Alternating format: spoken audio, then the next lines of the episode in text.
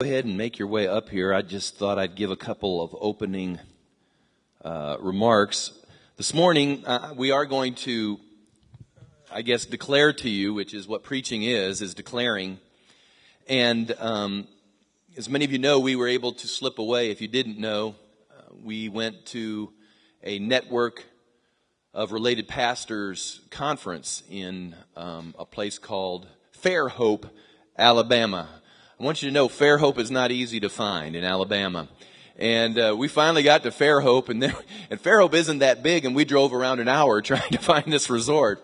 That probably says something more about us than Fairhope, but, but but we didn't get in a fuss. That's right. God has done a work in our life. That's true. Um, amen. But went to this beautiful resort there on Mobile Bay. You could actually see across the bay, in off in the distance, Mobile just a beautiful, beautiful resort. And I was mentioning, I just exhorted those that were with us this morning in intercession that uh, we went south in order to go to the Gulf, but we ended up going to the mountaintop. And, and God did some incredible, amazing, and I've been using the term over and over again, life altering you know, the reason I'm using that phrase is because we've all heard so much the word life changing, life changing. You know, it was life changing. And life changing, you know, has, has, sort of become our catchphrase for, ooh, you know, I got a buzz. And, you know, and then the buzz leaves and about 48 hours later you're back to normal. This was life altering. And many of you have heard the story that I tell and have told through the years on numerous occasions, and I don't want you to testify to it because some of you will remember it as soon as I tell it. If I asked you, you'd go, "Oh yeah, Pastor, we remember." It. Yeah, but but it, back in 1986, a long time ago, we actually went to a pastors' conference in a place called Sandusky, Ohio. It was next to Lake Erie. And at that particular conference, uh, there was a person there that shared some insight. Now, we weren't filled with the Spirit technically at that particular pastor's uh, retreat, but you recall the story how the first night I went back to my room and I said, "This guy, I don't even know if this guy's uh, you know saved or he's he, he's it's not of God. He might even be of the devil." You know, and that's kind of how I felt because he was teaching the things of the Spirit. The second night I went back and Trace and I looked at each other and said, "Well, you do have to admit he's talking about stuff that's in the Bible." You know, and we kind of got to that location, and then finally that third night or the last night we came away and and and we had to repent before the Lord in in order to say, "Lord, this is you." This is you. And God began to work in us. In fact, He worked so phenomenally, and that was life altering too, that it got us kicked out of a denomination because of the work of the Holy Spirit. Hallelujah. Now, I'm not against denominations or anything. It's just the one we were a part of just didn't appreciate sometimes the things of the Spirit. And so, but that was life changing and it led us into so many other wonderful, good, edifying, miraculous things in our life that, that it would take too long to even share. And, and I've often said the Holy Spirit, that was one of the moments the Holy Spirit messed me up, but it was the best mess up I ever got in. And, and so if you can recall that, then you can understand what I'm saying as we drove home uh, Friday and I looked at Trace and I said, this is as significant in our lives, at least in my life, as that moment we shared in Sandusky, Ohio back in 1986. So that can at least set the tone, I think, for understanding perhaps the depth of some of the things that God uh, was was talking to us about. I uh, listened to a speaker as well as had fellowship with a lot of neat pastors and their wives. A man by the name of Jim Hockaday. Now we're gonna we're gonna see if we can't get old Jim to come visit us. Um, and and he was just uh, a wonderful man of God. Literally rocked our world. And um, he just had revelation that we knew we knew, we really knew this stuff, taught it before, but it needed to be enlivened in us again. And we're going to share some things with you just by way of testimony. We're going to testify to those things which we have seen and heard. We want to bear witness to you, to those things that happened to us. And we want the splashing that we received to begin to splash on top of you because I, I really don't believe we're going to share anything that some of you don't know. In, in fact, if you're not careful, what you will do is this. And I'm just, I'll give you, I promise I'll give you the mic, honey. But, but, but listen to me. Some of you will go, oh, I know that. I know that. Yeah, what he, what she's sharing or what he's sharing, I know that. And I want you to be careful at that moment because there was a moment there for me that I almost went into, oh, I know that. Yeah, I've heard that. I, I know that. And I would have missed a moment that God had for me. Some of you know a lot, but you're walking in little revelation.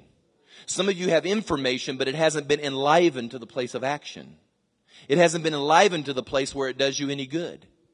I know a lot. I, in fact, I just, I'll be so bold as to say probably if we sat down, I might know more than anybody in this room. But can I share this with you? What I know and what is active may be miles apart. And that's the gap that has to begin to close. And God began to close it. And I want Him to begin to close it in all of us. And so we're going, I'm going to give uh, the mic to Trace and she's going to share. I'm going to share one more thing before I give it to her. I, I, right now, I am in a 40 day fast. I'm basically doing a Daniel fast, if you want to know what I'm up to. And uh, someone mentioned it to me this morning, and I've been noticing that myself that the whole body of Christ seems to be fasting in 2008. There are a lot of people in a fast right now. I, I, if you haven't begun a fast, let me exhort you again. I'm not going to come check on you, but you've got time. You can still link up. There's, there's, there's really three or four significant time periods in the Bible with regards to fasting. There's three days, there's 10 days, there's 21 days, and there's 40 days. And I was listening the other night to some men of God share about fasting, and they said when you're in a, particularly in a 40 day fast, they said there will be certain things that will begin to happen at those marks. At the three day mark, at the 10 day mark, at the 21 day mark, and then at the 40 mark. And I started to think about that, what has gone on in my life, because I'm a little beyond the 10 day. I haven't quite got to 21 days, but I am past 10 days. And I started to just recount some of the things that had happened to see the hand of God. And the reason I'm sharing this is because I'm going to share in just a minute about getting God conscious again, about beginning to see His hand at work and not blowing things off and being prepared every day, every moment for a God interaction in your life. And we miss those moments. And so I thought to myself, well, what happened at the three day mark? And, and remember last week, I was expecting five or six people to come down and say, well, we're going to link up with Legacy this Sunday. And my Lord, I started throwing out people that I already considered members out of everybody that came. There were 42 folk that came down and said, we want to link up with you. I thought that was pretty remarkable. It, it amazed me anyway.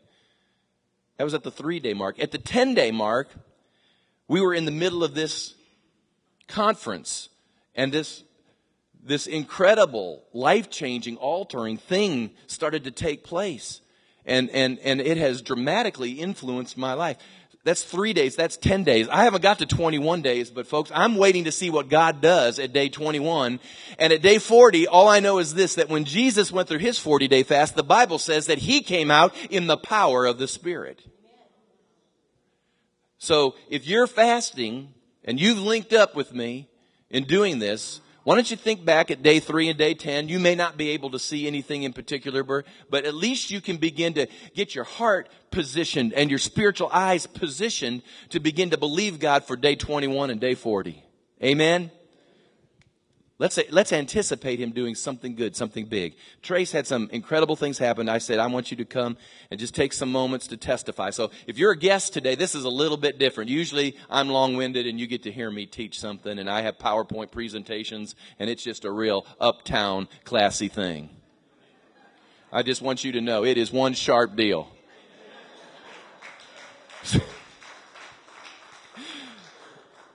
but we're just going to go with the flow this morning.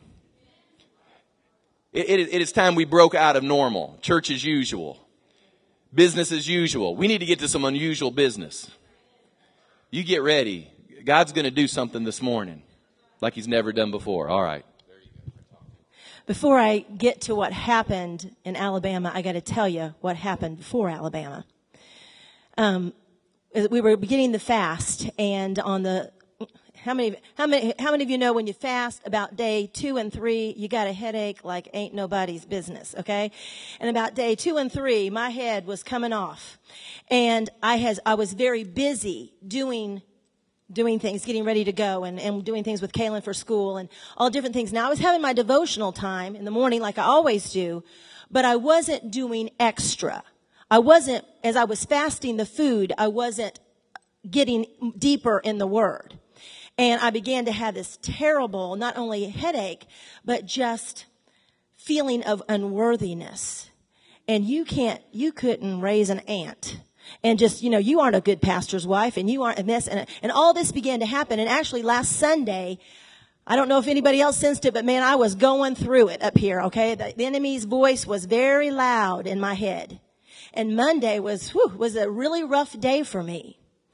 And then, amazingly enough, when you ask the Holy Spirit, He talks to you. And I finally stopped being so busy and I sat down and I said, Lord, what is going on? And he says, you know what happens, Tracy? When you fast, but you don't pour in extra, all you do is deprive yourself. God is not impressed that I'm not eating any bread and that I'm not eating any meat and that I'm not eating any dairy. That doesn't impress God. But the devil, boy, that gives him a heyday. He's like, let me just go in there and mess with her. So I said, okay, Lord, I get it. I get it. I've got to pour in. So I don't know if any, if that's a word for anybody. Some of you may go on, I don't know if this is working. So I think I'll just quit. No. Do not quit. Do not give up. Pour in extra. So we were heading down the road, uh, on Wednesday morning. And, um, the enemy was still kind of working on me. And I, and we were listening to some, some tapes about strongholds and bitter root judgment and get, preparing my heart again for encounter that's coming up.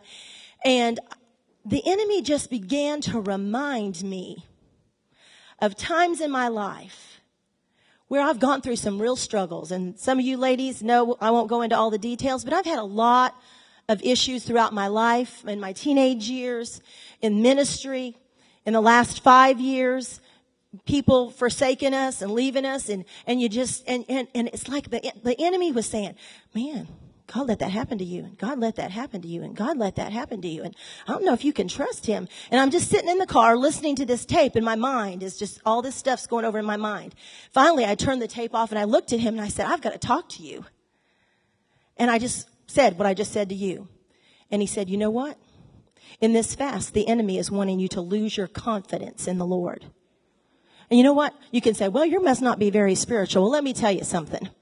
the other night on TBN on Tuesday night, Jentezen Franklin, who is Clayton's pastor now, and Larry Stockstill, who was Tyler's pastor last year at Bethany World Prayer Center, and a man named Rob Bob Rogers, who's the pastor of the Evangel World Prayer Center in Louisville, Kentucky, and Tommy Tenney were all on TBN. And I, and I'm listening to them, I'm hearing them talk about the fast, talk about the fast, and then they said the exact same thing that Jentezen said. Sometimes during this time, the enemy says, do you even know that you're called to preach?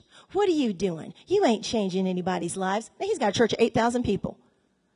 So I'm just telling you, and Jesus, do you think the devil said things to Jesus that weren't, that, that didn't, he didn't think would have any effect on him? He said, if you're the son of God, then do this. If you're the son of God, then do that. Okay. So don't, my first lesson to you is do not give up in this fast. Do not give up. So my word as I walked into that conference was, you know what? I will get my confidence back. Now, there was never a, any doubt in my mind that I would serve him. And some of you are just like me. You would serve him till your death, even if you weren't confident. Okay? But that, the point is, he wants us to have confidence because what I'm going to get to and what he's going to get to this morning, if the enemy can get us to lack our confidence, then he has won. But we are not losing our confidence. Okay, so I walk into that, into that uh, conference saying, Lord, I'm going to get my confidence back. Well, then the very first night, now you got to understand, we've been to big conferences, we've been a part of pastors' fellowships, and, and we bless them. But many of you know that we have been praying, God, give us a father. Give Kevin and Tracy Baird a father in the faith. Give us somebody who will spank our rear ends when we need it and who will cheer us on when we need it. And you saw Pastor Rod when he was here, and he's an awesome man. But I'm just telling you, we got into that service that first night, and there were only 80, maybe 80, 85, 86 pastors and their wives there. We're not talking thousands, we're not talking hundreds. But when we began to worship, every pastor in that room just began to sing all out. Some of them couldn't even sing. they were making a joyful noise. But were, the presence of the Lord was so real in that place. And you think, well, that's what the way it's supposed to be. Pastors are pastors. I'm telling you, we've been in a lot of groups when pastors are the worst worshipers ever. They don't lift their hands. They don't raise their hands. And then they wonder why God doesn't show up in their house. But I'm telling you, that this place that the God has sent us is the most amazing place. These are most amazing men and women who love God, who are sold out to Him. They prophesy. They're open to all of that. They're not saying, okay, you know, we want to grow a church of 5,000 and we all believe in the Holy Spirit, but let's just stick him over here in the back room. No, they're saying he's out front center. So, so the very first night, I just went back to the room and I was like, whoo, thank God we are here. Thank God we are here. Then, that next morning, Jim Hockaday would get up and speak, but, but the other, the other pastors would get up and speak as well, and there was anointing on all of them. And it was in this, it was in the second night service during praise and worship. The Holy Spirit just fell on me. Okay, y'all were sitting there. It's, it's not some great, you know, you think, oh, the lights were right and the atmosphere was right and all this stuff. We're sitting around round tables. We had just eaten a pretty lousy Cornish hen dinner that cost $65 and you're, and we're all going, okay, where's the rest of it? Okay. Um, for those of us on the fast, there wasn't really anything to eat. but, um, so we're just sitting around this table and we, and they said, just push your chairs back and begin to worship. I mean, we're like two words into the first song and the Holy Spirit just fell. I don't know what anybody else did, but he fell on me. And the Lord began to just reveal to me. Now, I, and I don't, I don't mean that lightly. I don't mean like, oh, I think I, I think I heard the voice of the Lord. I mean, it was like, boom. I heard the voice of the Lord say to me. And he took me back and he said, Tracy, you had to go, you had to go from Indiana to Kansas, to Ohio to California, to Spartanburg, to James Island, to Legacy One, to Legacy Two. Through all, and, and you know, and you know how your mind can go so quickly. You see all this so quickly and all the hurts and all the wounds of all those places and all the moments of saying, God, where are you?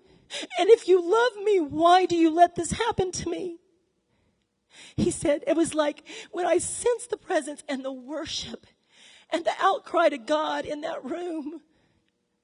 He said, I took you all that way to get you here. Because let me tell you, Tracy, I know you well enough to know that if y'all could have done it in the church of the Nazarene and you could have been successful and you could have had the big church, you would have never sought the baptism of the Holy Spirit. And then if you would have been successful and you would have gotten Evangel Cathedral, you would have never sought me. And then if you would have had success across the bridge and everything would have gone well the way you were doing it, you would have never cried out in hunger for God.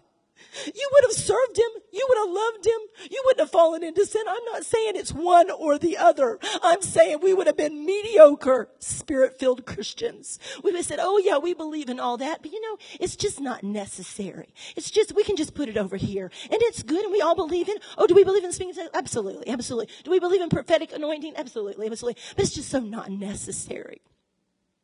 When God strips you of everything that means anything to you, you find out what's necessary in your life, and that is Him. That is Him. He is all that matters. So that day, that night, I got that revelation during praise and worship. Pastor, Pastor looked over, he said, I looked at you and I thought, what is happening? when I, when I get a deliverance, okay, I'm just going to say it. I got a deliverance. When I get a deliverance, it comes from here. Some of you may have seen me when Pastor Rob was here. I got a deliverance. And, and it's not, it's, okay, it's not pretty, okay? It's not pretty. I cry ugly, okay? I cry ugly. And, and when it's coming from here, my stomach, Kaylin, Kaylin says I look like I have an alien in my stomach. Cause it's like my stomach is like, and I was bent over and I was crying out to God and it was coming from my stomach and, and everybody else is just being, you know, they're worshiping, but they're just being normal. And then Jim Hockaday got up and spoke. And Kevin, I won't, I won't even get into all that, but the, the thing that he said was, You occupy until I come. You occupy. And then if you look that scripture up in Luke 11 20, some version says, Do business until I come. Well, what is the business of God? The business of God isn't being schmoozy and trying to grow a church. In, in, in, trying to be just cool enough, you know, and let Pastor and I wear the right clothes so that people, you know, will think we're cool. And then our church will grow. It is, his business was he healed the sick, he raised the dead. He broke all religious rules, but he had power and authority. And he taught his disciples to have power and authority. He didn't teach them how to play political games with people and go into town and try to work with some of the businessmen and get them on your side first. And then we'll go start, start a church. That may be man's church growth method. God's church growth method is you walk in there, you start healing people and you start stirring up the religious crowd and then people flock to the kingdom. That's doing business. And Jim Hockaday began to preach on that. And then he said, the anointing that I have, I am going to lay on you tonight. Whew. Well, he started on the other side of the room and I'm thinking, oh poop. By the time he gets over here, he won't have any left. And of course, and of course, you know, how they start, and they do start, you know, wild and mighty, you know, they're like prophesying over every person they come to. And he gets about halfway around the room and then he goes, now I probably won't prophesy over anybody else. And I'm thinking, I knew it. So, but I'm thinking, okay, okay, okay, I'm still praying in the spirit, stay praying. He comes about, he's still like six tables back from us. Okay, well, he gets over to us and he lays his hand on my head right here. where even I see the hand of God. This is my sister and her husband right down here, Denise and Rodney Upton.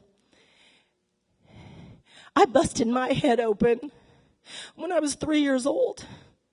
And let me tell you, I got this big crack in my head right here where you can feel it. It's like it goes way down, comes back up.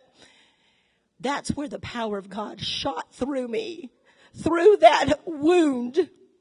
You understand that? Through the wound of the world, the power of God shot through me and this hand is still on fire.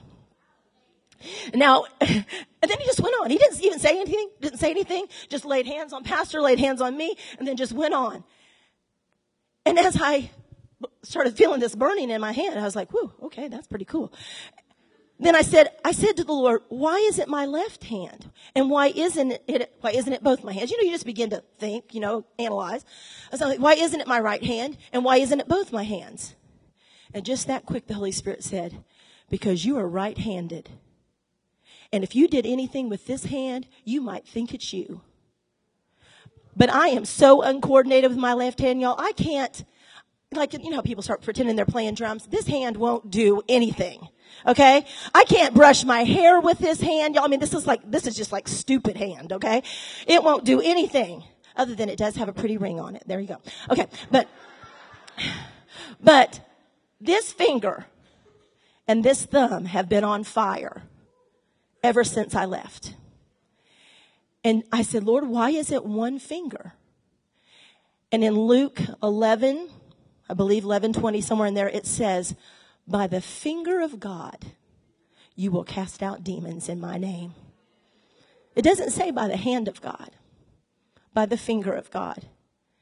And I'm believing for that. And I mean, we could stand up here and I could go forever and I won't. But I'm just telling this has changed us. Just the fact, if it weren't even for this part, but if it was just for the first part, that, that you, you know that God orders your steps. I say it. I teach my leaders that. Y'all, ladies, you go out and you tell them that the steps of the righteous are ordered and that God's in control and He knows everything. And, and I believe it and I have always believed it. But when you get the revelation that every hard thing you've gone through, every disappointment, every betrayal that has happened to you was exactly what needed to happen so that you would be so desperate that you would cry out to him. Jim Hockaday, I'll, I'll end with this. He said, if I could give a gift to every person in this room tonight, I would not give you the anointing. I would give you hunger. Because hunger is the only thing that's going to change you. If God blesses you and you have prosperity and you have everything you need, you will never need Him so much that you are willing to do anything to get it. So that's what I pray for this church. I pray that you would be hungry, because we have no limitations. The only limitations we have are those we put on ourselves. We have been given all authority to tread on scorpions and serpents and to cast out demons and to heal the sick and raise the dead. And he says, greater works than these shall you do. And we keep going, no, well, that was, like, that was you back there, not you up here, not me. No, you. You, as I look out here, you, Karen Levitt. You, Karen Levitt. You, Paula Freeman. Not just the preachers, not even just the cell leaders. You. Anybody that has Christ. In, You know, we, we sit there and we, and we talk about, oh yes, he's given us resurrection power. Baloney. We don't believe that. If we, well, we do now. but if we had, we would be living, conquering, overcoming lives instead of letting the devil beat the hang out of us all the time. And I'm talking to myself as well.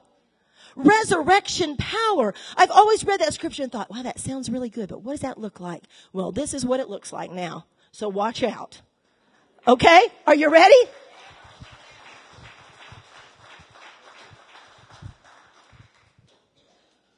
Well, I wanted to make sure that Trace had time to testify.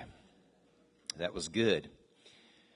Some of you are here this morning, whether it be the first time or whether it be a multitude of times or whether you've traveled with us through these last 10 years. That, that's a good word. You came through all of that to be here today. You came through all of that to be here at this, at this place, at this service, at this time today. I want to read some scripture. How many of you know that you really don't have a message unless you read a little scripture with it? So we want to be official.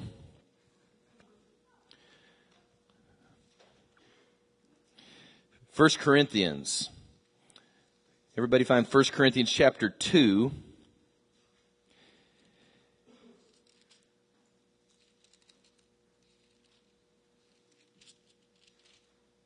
And I want to read to you the, the, this this passage. This isn't something we heard taught. In fact, I'm I'm I'm hesitating to even teach all of that. We'll probably get to it in the weeks ahead eventually. But I just want to share things just fresh out of my well that uh, God touched me in. just the same way you heard the story from Trace this morning. Um, I can tell you at the same time as as he was praying for people, the buzz I call it the buzz came back. And if you've never experienced the buzz, I don't know how God moves or manifests or demonstrates himself to you. How many of you can say somehow, some way in your life, you've known the presence of God was in the vicinity? God was in the room. You, you, you know that. Your knower knew it. I mean, now, I'm not saying your mind knew it because if I said, do you believe that God is everywhere, anywhere, and, and He's with you, I'm sure you'd raise your hand to that question too. But there are moments all of us know that, God, I mean, God's here. I mean, there are those moments. And for some of you, you sense something in, internally. You, you, you sense pressure. You sense heat. You sense something buzzing. You know, Tracy mentioned something buzzing. And, and so there's all sorts of physical manifestations that can happen when the presence of God comes. And it's not always like that. Dear God, if we lived that way all the time, we'd be so heightened that, uh, Lord, I don't know what it would be. But, but because we're in this shell of a human being and because we function so much in the world, those moments sometimes come and go and they're fleeting. I want to live in that realm a whole lot more, though. That's the realm of power. That's the realm of the miraculous. That's the realm where God moves. That's the realm where, where, where, where God acts. And, and all I can say is, is that I'm, I'm pursuing that for my life. I want you to pursue that too. Wouldn't it be an incredible thing if there was a body of believers in the Charleston area that just learned how to access the presence of God? They learned how to act in God by faith. They learned what it meant to release that which is immeasurable, unlimited, innumerable inside of them to a needy, hurting world. How many of you know that after a while, once you get over the colored lights and the flashing lights and the black lights and you get over the neat technology and the video and you get over all the perfection with the music and the recording and the sound, even the illustrated sermons, all of which have their place, all of which I have done and all of which I will continue to do. How many of you know you you can still walk out just as bound, just as sick, just as hurting, just as wounded. I'm telling you, the world is about up to here with all the MTV stuff we throw at them thinking somehow if we look like them, they'll think we have something. I'm convinced they need God. They need an encounter with God. I, I need that. I, I've seen about everything that can be seen in my life. I've walked with the Lord since February the 12th, 1978. I was born again. And I've seen it, participated in it, but I'm telling you the thing that has altered my life are those moments I've interacted with Him. And I just soon interact with Him at a mall than have every bell and whistle imaginable. It won't fill you. It won't satisfy you. It won't release you. It won't. I've driven the nicest cars. I've lived in great houses. I like all of those things, but it's never done anything for me. But every time I've interacted with God, I say to myself, I want more of that. That's the only thing that begins to touch the ache and the need and the desire and the satisfaction. This is what Paul said. It's my favorite passage. I'm, we're just testifying, okay? I'm not preaching and teaching. I'm just testifying. This is one of my favorite passages. If you want to know what one of pastor's favorite passages are, I'm fixing to read it to you. In 2 Corinthians, excuse me, 1 Corinthians chapter 2, verses 1 through 5. I don't know, guys, if you can have that back there, those first five verses. It says this, And I, brethren, when I came to you, did not come with excellence of speech or of wisdom declaring to you the testimony of God. Isn't that amazing? Paul said that. He said, When I came to you, I didn't come with my smarts. I didn't come with all of my understanding and all of my natural reasoning and logic and knowledge. He said, I didn't come that way to you. He says in verse 2 For I determined not to know anything among you except Jesus Christ and Him crucified. Now, I'm just going to mention three quick things out of these five verses to share with you just some things that have been just enlivened in me again. And the first one is right here in this second verse. For I determined not to know anything among you except Jesus Christ and Him crucified. Here's the first thing that God began to speak to me about. He said, It is time, it is time as best as you know how 24 7 to once again move on your toes again and begin to develop God consciousness. How many of you know we have God consciousness for about two hours once a week on Sunday morning? Maybe. Maybe. Maybe. Now listen to me. I'm not, I'm not crawling on your case. I'm not getting on you. But when I say maybe to that, if we're not whispering to each other, talking to each other, planning where we're going to go to lunch, thinking about what the work week's like ahead of us, and all the things that we do, even when we come to gather in worship. Even, that's why I say maybe, maybe for two hours we have God consciousness, but we've got to develop God consciousness where we began to understand that, that Jesus Christ, if you're in this room this morning and you would declare that you are saved and you are born again, if you would say to me this morning, that is me, I have truly repented of my sins, I have forsaken them, and I've come to the cross and I have embraced Jesus Christ and the sacrifice that God gave for me in order that I don't have to die. And I received Him. So I exchanged my unrighteousness for His righteousness. So now when He looks at me, He looks at me as if I'm Him. Are you with me? This is Christianity 101. I lay upon him all my sin, he lays upon me all his righteousness. To where now I can come, the Bible says, boldly before the throne of grace, bringing my petitions, because it's as if Jesus himself is standing before the Father himself. Now, hear me, because folks get this all screwed up and they'll miss it. They'll say, Pastor said, we're all God. Well, I, I, I am going to say this. We are like God because we are made in his image. We, we are very much like God. And you know, we're sons and daughters of God, just like I'm like my dad and you're like your dad and your mom. I'm like my God now. I'm not God. Are you with me? Come live with me a week. You'll find that out quickly. No, he's not God. But we are like him. And the reason being is because I've embraced his sacrifice. So Jesus now lives in me. Christ has become, this is what Paul said, Christ in you, the hope of glory. That's the Bible. So now inside of me, and if you're born again and you're saved, Christ in you, the hope of glory, right now inside of you, hear me. This is, this ought to boggle your mind. It ought to blow you away, this thought that I'm fixing to give you. That inside of you, everything you need to be successful is there. Not because of you, but because of Him. Everything you need. You have no lack. There is nothing beyond your capability. There is nothing beyond you. Nothing that can overshadow you. Nothing that can defeat you because He is in you. And if Christ is everything and can do anything and He lives in you, then that means all you need is right there and you cannot fail. You can't fail. Isn't that good news? You can't fail. In fact, to me, it becomes almost mind boggling when you consider that how our natural bodies and our minds could even begin to limit that. But God has determined that He's just not going to do His thing through you until you put yourself in alignment with what He's asked of you. And that uh, partially means we've got to learn how to keep the vessels clean. We've got to learn to keep our confession straight. We've got to begin to function according to His precepts. But at that moment, if we believe, all things become possible. All things are possible, the Bible says, to him who believes. You cannot fail. We cannot fail.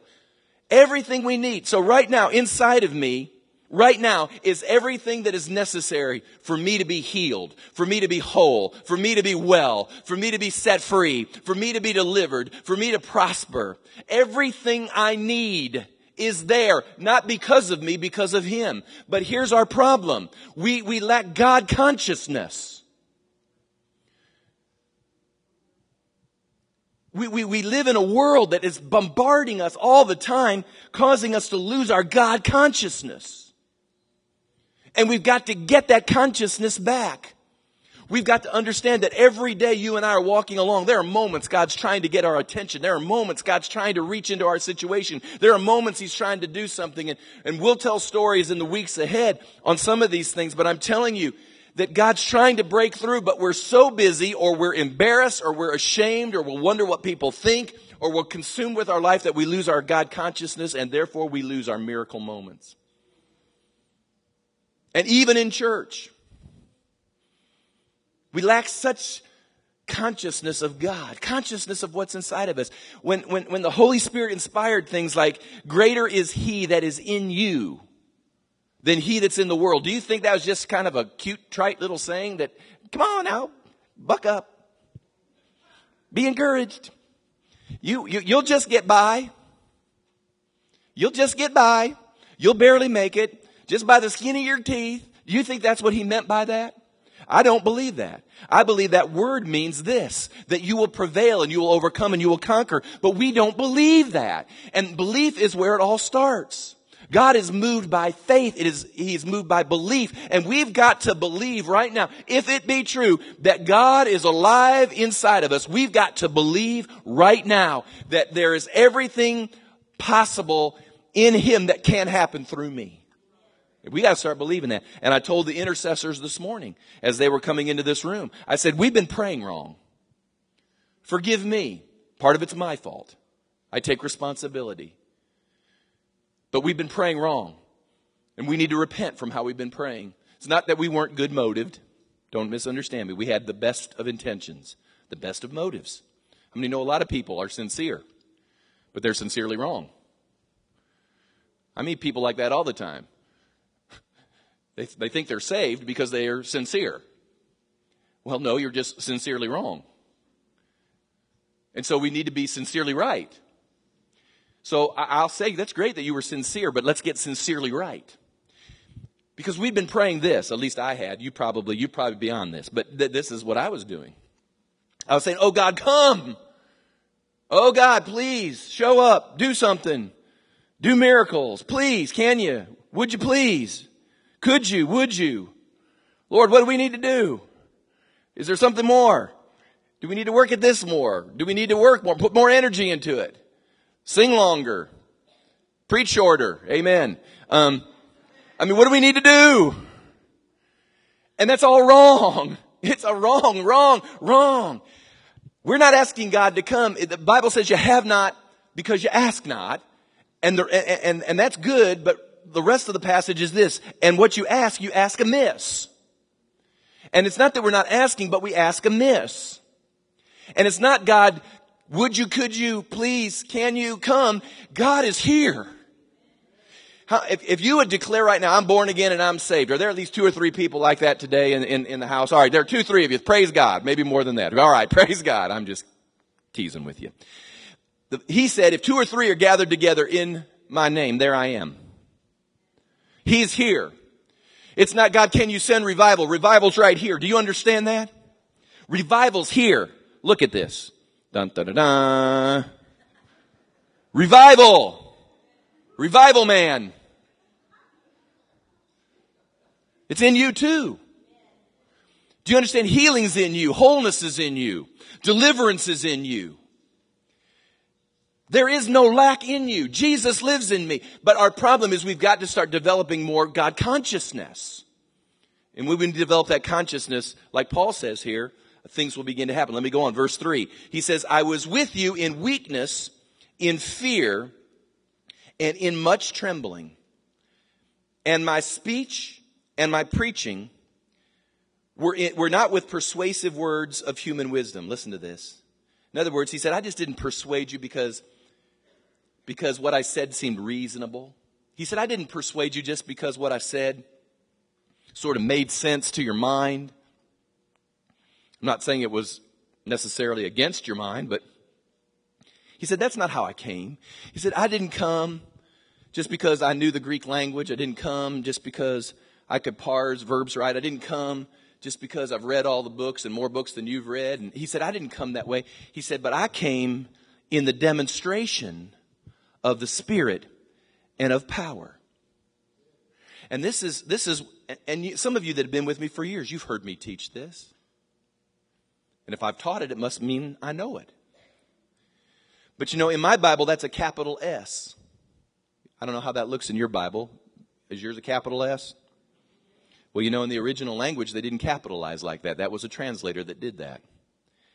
And, and, and the Greek word pneuma, which is spirit, was not capitalized there. And so there are times in the Bible it is difficult to recognize when he's talking about the Holy Spirit and when he's talking about your spirit. Are you with me? Your spirit would be like a little s. The Holy Spirit, of course, would be the capital S. You're with me? But sometimes translators try to help us out and they go ahead and capitalize things because that's what they feel like needs to happen. You know, even proper names weren't capitalized in the original Greek. You know, you, if it were Kevin, you would capitalize the K. But if it were written in here somehow, it wouldn't be a capital letter. That's just how they did it. It had different grammar rules.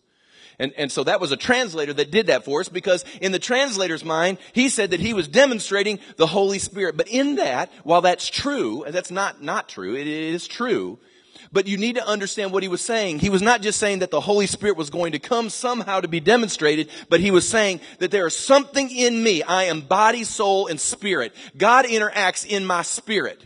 That spirit portion of who I am. I'm a triune being just like God is triune. I am body, what you see. I am soul, which is my mind, my will, and my emotions. And I'm also, my inner man is my spirit. His spirit, it says in Romans 8, 16, bears witness with my spirit that we are the children of God. So that's what God interacts with is my spirit. But this is what he said. He said, when I came to you, I didn't come with my logic. I didn't come to you with my, my degrees. I didn't come to you with my, my, my, my, my, my flash, but I came to you demonstrating my inner man. Demonstration of the spirit. What was in me. God is in me. He's in you. And, and because he's in you, that, that activity of God in the inner man can be demonstrated or it can be activated or it can be loosed through you and to others. You know what we demonstrate at times? We demonstrate our flesh. And we demonstrate our soul a lot. How many of you know we demonstrate our soul a lot? I mean, we throw tantrums and you know, we, we want to get our way and we get mad or we get angry or whatever emotion there is. Or the other aspect of it is we, we demonstrate our reason and our logic. And that's what we demonstrate. That's the demonstration of the soul, but it's the demonstration of the inner man. And you've got to believe that that's at work in you. Believe you can do what Jesus did. Jesus understood what it is. Do you understand that when Jesus was with us here on earth, this is, this is another thing we're going to break, is that he came as a man. Amen? We'll look at what Jesus did and we'll say to ourselves, well, of course Jesus can do that because he's Jesus. He's the son of God. He ought to be able to do that. And we'll go back into our Christology and we'll say, well, you know, he was fully God and fully man. And, you know, no, no, no, no, no. You need to understand that when Jesus came, he was born as a man. He was the son of man, the Bible tells us. He operated as a man. He had to in order to demonstrate to us the way life was supposed to work. And he began, it's interesting that there was a silent period of time for about 30 years. We don't hear much or know much about him. And I don't know that he wasn't doing anything, but it's certainly not recorded. But I'm willing to at least conceive that through that time period, he's growing and he's becoming strong in his, in his inner man. And then when he comes on the scene, it's interesting how we begin to see miracles begin to take place in his life. And I'll just share with you one thing that came into my mind. Have you ever thought about this? How the first person Jesus ever raised from the dead, he raised them very quickly after they had died. The second person that he raised from the dead, he uh, raised them just after a day or so. And then the a third person, you remember Lazarus. You remember how long it took Lazarus? How four days? Remember that? And what you begin to see is you begin to see someone who's beginning to grow in confidence in his inner man. He's beginning to grow in confidence of the glory that rests in him. I liked what Jim Hockaday said. He said, you know why he waited four days? He said the reason he waited four days because he knew if he waited four days and could raise Lazarus from the dead, that he'd have no problem raising himself up in three days.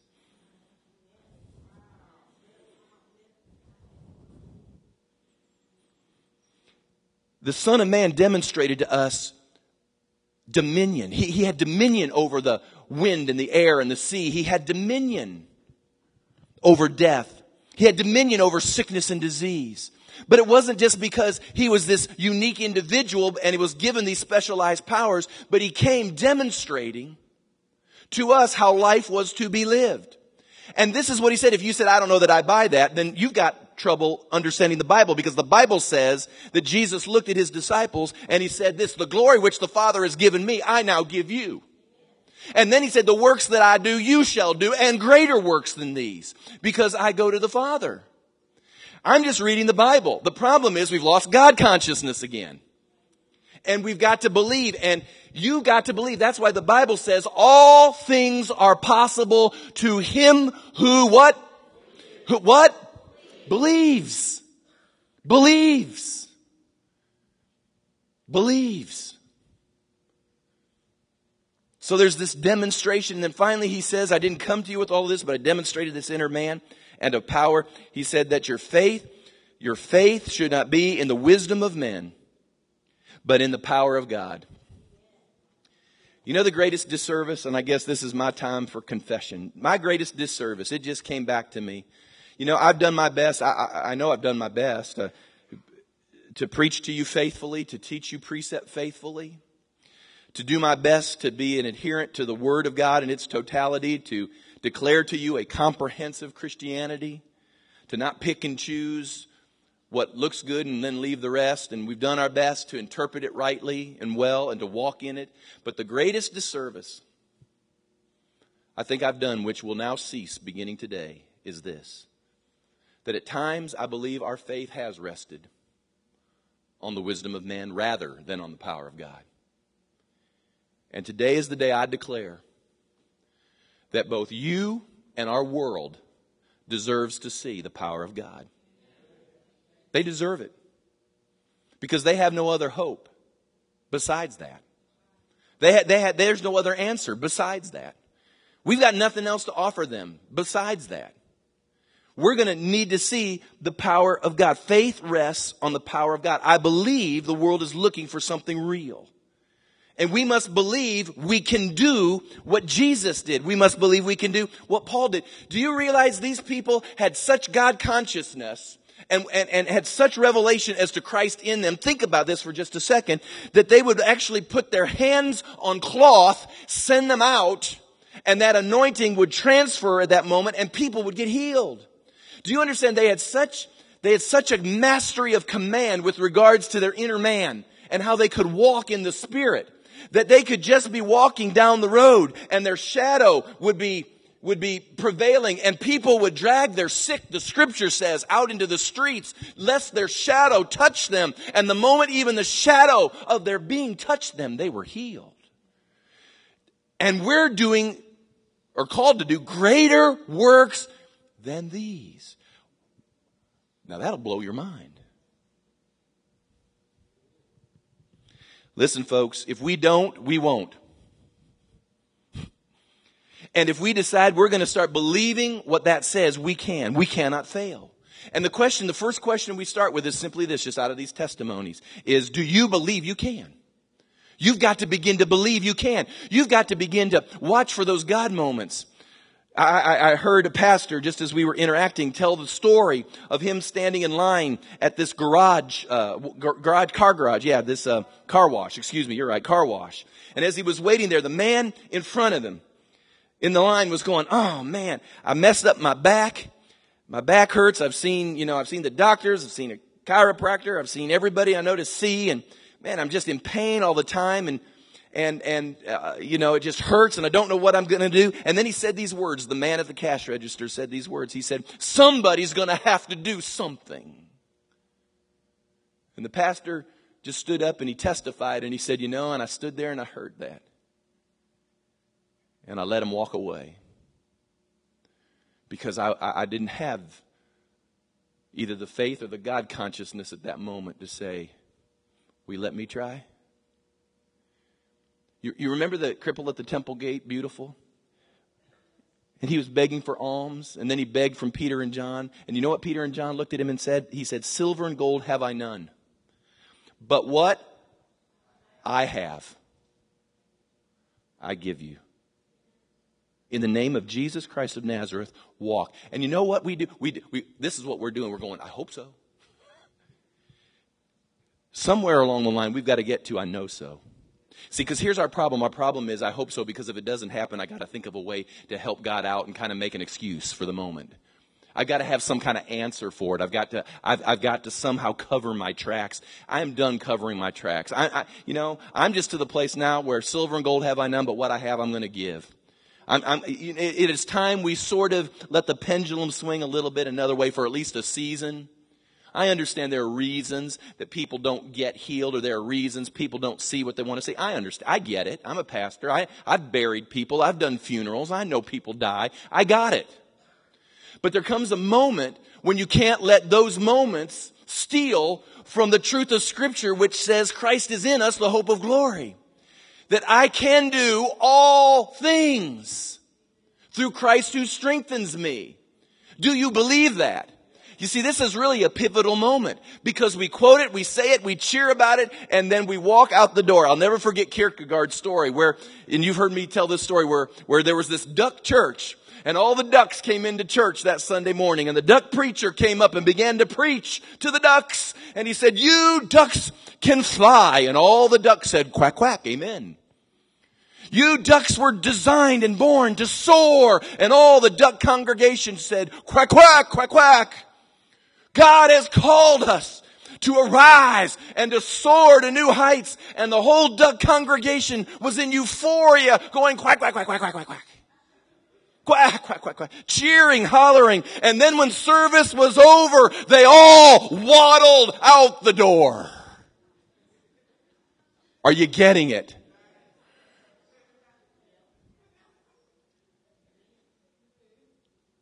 You can heal the sick. You can set the captive free.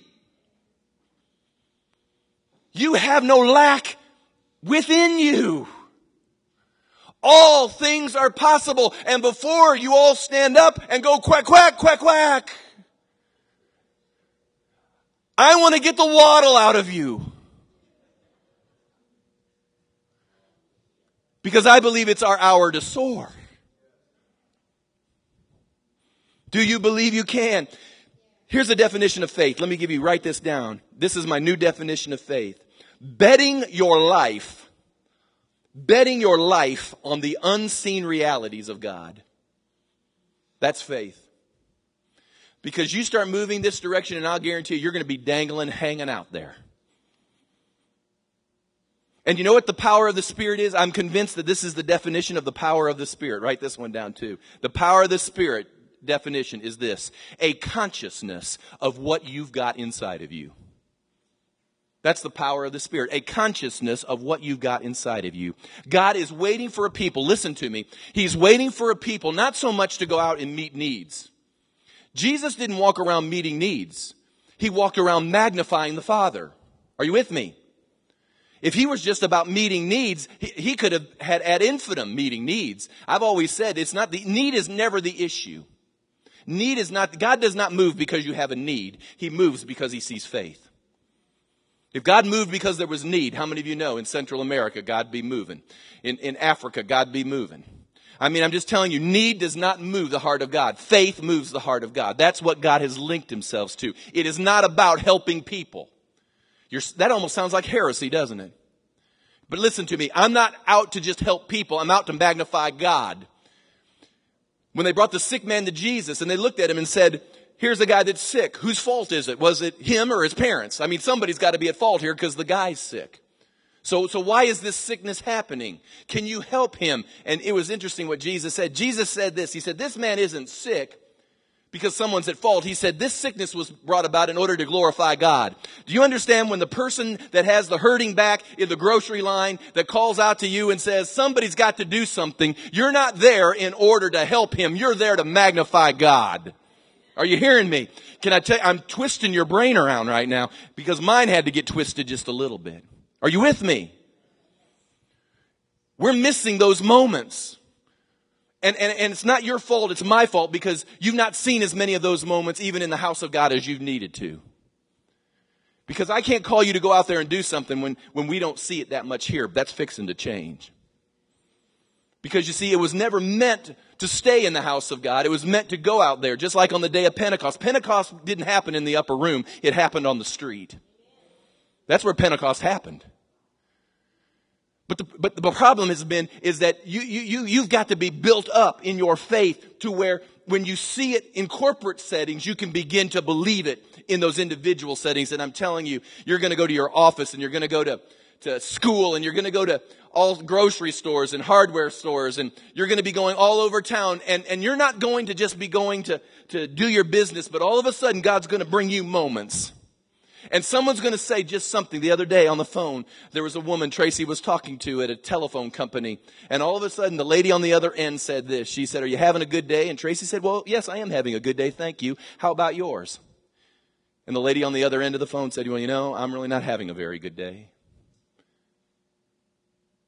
And bless Tracy. And, and let me tell you, and that's her story. I could give you a hundred stories of mine of standing in line somewhere where there was a moment like that where you just are so busy, you got to get on with your day. I'm just, I can't stop for this. And we just lose it. How many of you know that probably was a God moment? How many God moments have we missed? And, and we're waiting for something to drop and fall on us in order to make us do it? Nope, it is there. All things are possible to him that believe. If you would have tapped the dude at the car wash and just said, well, if you don't mind, can I pray for you? And you don't have to. You can just say, Jesus, Silver and gold have I none. But what I have, I give. Be healed. And that's probably all it would have taken at that moment. Are you with me?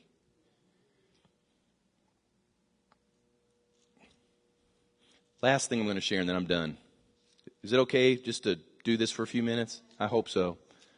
I know it's not the same. You didn't get your PowerPoint presentation. I know. Real quick, I'm going to share one thing in John's Gospel, chapter 4. How many of you remember? How many of you remember? Excuse me, John chapter 3, Luke 2. God, I'm getting there. Huh? Luke, no, John 2. Ha, there you go. Thank you, Lord. John 2. John chapter 2, we see the first miracle of Jesus. Y'all remember the first miracle of Jesus? He shows up at the wedding at Cana of Galilee. Come on now, zero in. I'm, I'm stopping. I'm, I'm, done. Once I share this real quick thing out of John, I'm, it's done. It's over. John chapter 2, Jesus shows up in, at a wedding in order to celebrate. Now that's why he was there. They were invited to this wedding, so they're there going to a wedding. Imagine this in your mind. He's going to a wedding in order to celebrate. And it says that they ran out of wine, and the mother of Jesus runs up to him and says they have no wine. Now think about that. Just let's stop, pause, time out for just a moment. I don't know if Mary had a position at this wedding or not, but she's sort of acting like the wedding coordinator, is she not, at this particular moment? She sees that there's this lack at the wedding and they have no wine. I mean, we're running out of stuff to drink. There's more guests than we're available and we're running out of this stuff. And she looks at Jesus and she's, and she says, Jesus, we've run out of wine. Now, if it were me, I would say, well, I, you know, I'm not paying for this shindig. I'm not, I mean, that's not my fault that there's no, no stuff to drink here. I mean, that's just not my fault. But Jesus kind of understood what she was doing and he said to her, woman, how many of you would get away with calling your mom woman?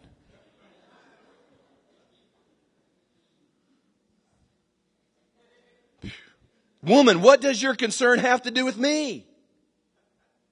Now listen to what he's saying. What does your concern have to do with me? And he says this. He says, my hour has not yet come. I'm going to translate this. You don't have to know the Greek. What he's saying is, I'm not doing anything about this. This isn't my time.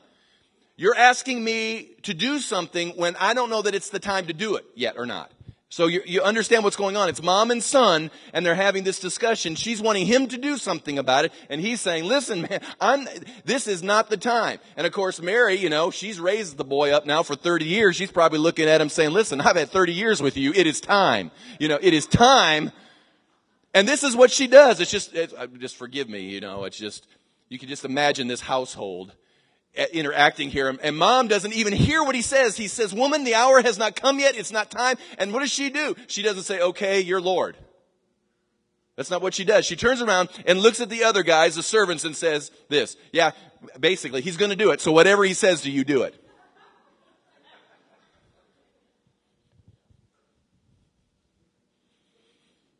So Jesus goes, now get the picture. He's already said it's not time. This isn't the right moment. This isn't the hour. I don't know whether it was.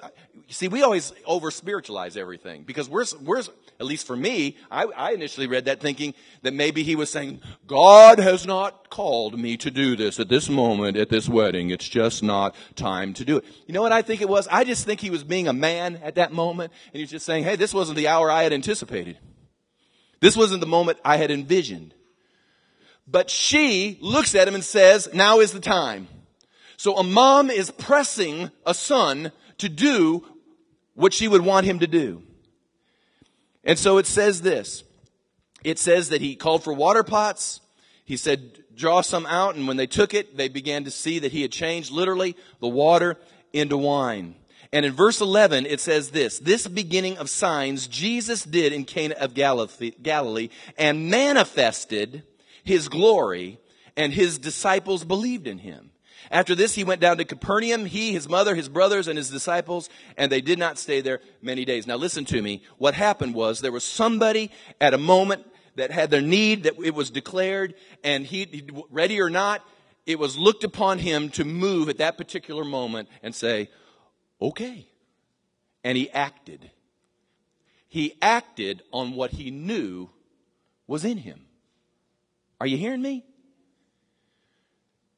I, I, I mean, we, have got to learn to act on what we know is inside of us. We've got to understand who we are in Him. I'm an ambassador, the Bible says, which means I am as if God Himself were on this earth. That's an ambassador. So I may not look like Jesus to you, but you know what? I really am. And you are too.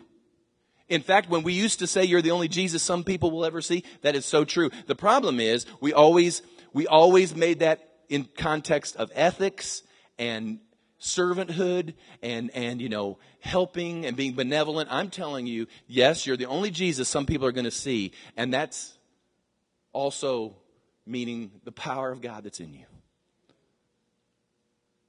You cannot fail if you believe. And I just came away from Alabama. Can anything good come out of Alabama? I'm here to tell you, yes, it can. Amen. Let's stand, will you? This is what I want to do right now in the few minutes we have left. I want you to put in the um, the uh, Terry MacAlmon. Yeah, put in that Terry MacAlmon, the green CD back there, and, and, just play that softly behind me for just a few moments. We're going to take just a few moments. Thank you, Lord. Thank you, Lord, for what you're doing. Thank you, Lord, for what you're doing right now. Jimmy, in Jesus' name, I release healing into your body right now. Healing is coming into your body to restore you in Jesus' name, to restore the years right now in the name of Jesus. Thank you, Lord, that right now there is an anointing to do this. Lord, we don't have to wonder, hope, wish. Could it be? Yes. Yes. You heal, you mend, you raise up, you restore, you manifest your glory. And Lord, we release that in this man right now in Jesus' name to restore his body, to take away the effects of the years. Lord, to cause strength to well up inside of him again in the name of Jesus. Lord, to cause him, Lord, to run and not be weary, to walk and not faint. Lord, it is, it is not only possible, it is happening even now, Lord, as we speak in Jesus' name. In Jesus' name. Hallelujah. Put your hands up right now. Just begin to thank God as your hands are in the air. I want you to begin to thank God for the manifestation of His power and His anointing that's in you. He's given everyone who's saved, who's born again, an anointing. Begin to thank Him right now and, and bless Him. Don't ask for it. Just acknowledge it. It's there. It's there. It's happening. It's stirring. It's starting. Lord, we stir up right now that anointing in the house in Jesus' name. In Jesus' name. I was telling the intercessors, just because you pour chocolate in a glass of milk doesn't mean you've got chocolate milk. What you got is you've got chocolate at the bottom of your glass. You've got to stir the glass up in order to get the chocolate milk. There's been an anointing dropped in you, and just because it's been dropped in you doesn't necessarily mean it's active. Sometimes it has to be stirred up. So stir it right now in the name of Jesus. Just say, I stir my inner man in the name of Jesus. Lord, we stir ourselves as unto you right now in the name of Jesus. You can pray in understanding. You can pray in the Spirit. And that begins to stir the things of the Lord up. Hey, don't weird out on me right now. The only reason this seems funny in some people is that you're operating right now in your natural mind. You're operating in your rationalities. Just for a second, just call time out to that stuff. Call time out to it and just allow God to bring you into that dimension. Allow Him to begin to give you mastery of the Spirit in the name of Jesus. Allow Him to bring God consciousness to you right now and what it is He's put inside of you in Jesus' name. In Jesus' name. Thank you, Lord. Thank you, Lord. Hallelujah. Thank you for this young man right now. You're catapulting him, Lord. You're catapulting Zach right now, Lord into the things of the Spirit. You're, you're heightening the, the anointing that you put on his life to do and to be. And Lord, we release that in him right now. That Lord, all those faculties that, that are, that are in him by you right now are being loosed, loosed into activity in Jesus' name. In Jesus' name. He'll have witty ideas, Lord. You're going to give him, Lord, uh, just new songs and new substance in the name of Jesus. You're going to cause just miracles to begin to happen in him in the name of Jesus. Lord, let it begin to take place right now. Thank you, Lord. Come on, everything is possible to him who believes. Is that not right? Is that not right? Thank you, Lord. Thank you, Lord. Hallelujah. Lord, right now, I pray for Doyle right now in the name of Jesus. Lord, I just loosen and, and stir Lord, just freshness and newness in him in the name of Jesus. And Lord, even as I spoke, I, I, I, I know, I know by your Spirit, Lord, that he was quickened and thought of those moments of interaction and that, Lord, you're going to give him authority in a special way, in a new way, Lord, in the arena that you have placed him in. Hallelujah. And that you're going to meet need in the name of Jesus. Thank you, Lord. Thank you, Lord. And that, Lord, there's things that, that are still not yet done, things that are still dangling and hanging out there. Lord, we declare those things coming right now to be done, even this week, in the name of Jesus. Jesus, now, now, in you, now, in you, in Jesus' name. Thank you, Lord, right now. Lord, there's an anointing, a manifestation of an anointing on Denise right here. Lord, to begin to see what she's never seen and do what she's never done. Lord, I pray right now that you would allow a special anointing for a mom to come up and I loosen her a new power that will come. That Lord, as she hugs her kids and loves her children and, and as, she, as she just grabs and just hugs them, Lord, that there'll be a release of anointing that will set the captive free. And Lord, that will break chains and generational issues. And Lord, that will just cause a, a, newness and a freshness and a breeze to come. It is in you. It is in you. It is in you in the name of Jesus. Hallelujah. Come on, this is real. This is real. Say it looks emotional to me, then you don't have ears to hear and eyes to see. This isn't emotional. This is just confidence to begin to know what God can do. He can do that. He has a whole generation that he wants to do this in, guys. Let me tell you, you live all out for God. Some of you, let me just say, some of you have watched, you've watched Criss Angel and Mind Freak. Some of you have even seen that. And you've watched him levitate. Let me tell you that the saddest thing is a man who's connected to demon spirits has more mastery over the spirit realm than we do. Jesus was the first who walked on water. Let me tell you, Jesus knows what this is all about. And, and all that does, when I hear those stories and those sorts of things, all that does to me is say that there's a place in God that will make that look like the Bush League. What is there to levitating over a building? Whoop-de-doo. Whoop-de-doo. But what would it be to see somebody's arm grow into a socket? What would it be to see somebody's eyes open? What would that be? What would that be like? And to know that could happen to you. What would it be like some, some kid that came to school and all of a sudden he's looking at his cast and he's saying, wow, I mean, this thing hurts. It itches. I just wish I didn't have to wear it. And all of a sudden it's one of your God moments where something rises up in you as a new generation that says, I know this may sound strange, but would you at least let me pray for you? And all you'd have to do is say, I don't have much, but what I have, I can give you. You don't have to levitate over a school. You just begin to fix some bones and, and begin to see the power of God happen. And let me tell you something, that'll rock a school in the name of Jesus. It'll happen, man. It'll ha- there's a generation. Do you understand? You're in charge of a generation that's got to do this they have the opportunity at their age to gain such mastery in this area of their inner man and of God consciousness that they will be what Paul said in Romans that all creation groans. All of creation, all the world is groaning right now, saying, Who will help us? Who will set us free? Who has the answer? Who has the solution? All of creation, Paul said, groans for the manifestation of the sons of God. They are waiting out there for something more than just come, get your technology fixed at our place. They're waiting for somebody that has the goods. How about it? Is that you? I'm, I'm hollering now. Amen. Yes? Yeah. Sarah. Come here. For the Lord would say, my daughter, that I've called you out of darkness and into light. And I've called you, and the word upon you, Sarah, is destiny. I have called you to destiny. Sarah, you don't know enough to know it's wrong. All you know is that God saved you and that your life has been changed. Now, daughter, go forth in Jesus' name and speak what you have seen. Speak what has happened in your life. You don't have to know everything perfectly. You don't have to know every verse, but you have power in these hands. I give you the anointing that was given to me just a few days ago. I give you that anointing to go out into that school and to go into your home. And you don't have to preach it, honey. Just lay on your hands and they will change in Jesus' name. In Jesus' name, there is destiny on you, Sarah. Amen. Amen. Amen. There is.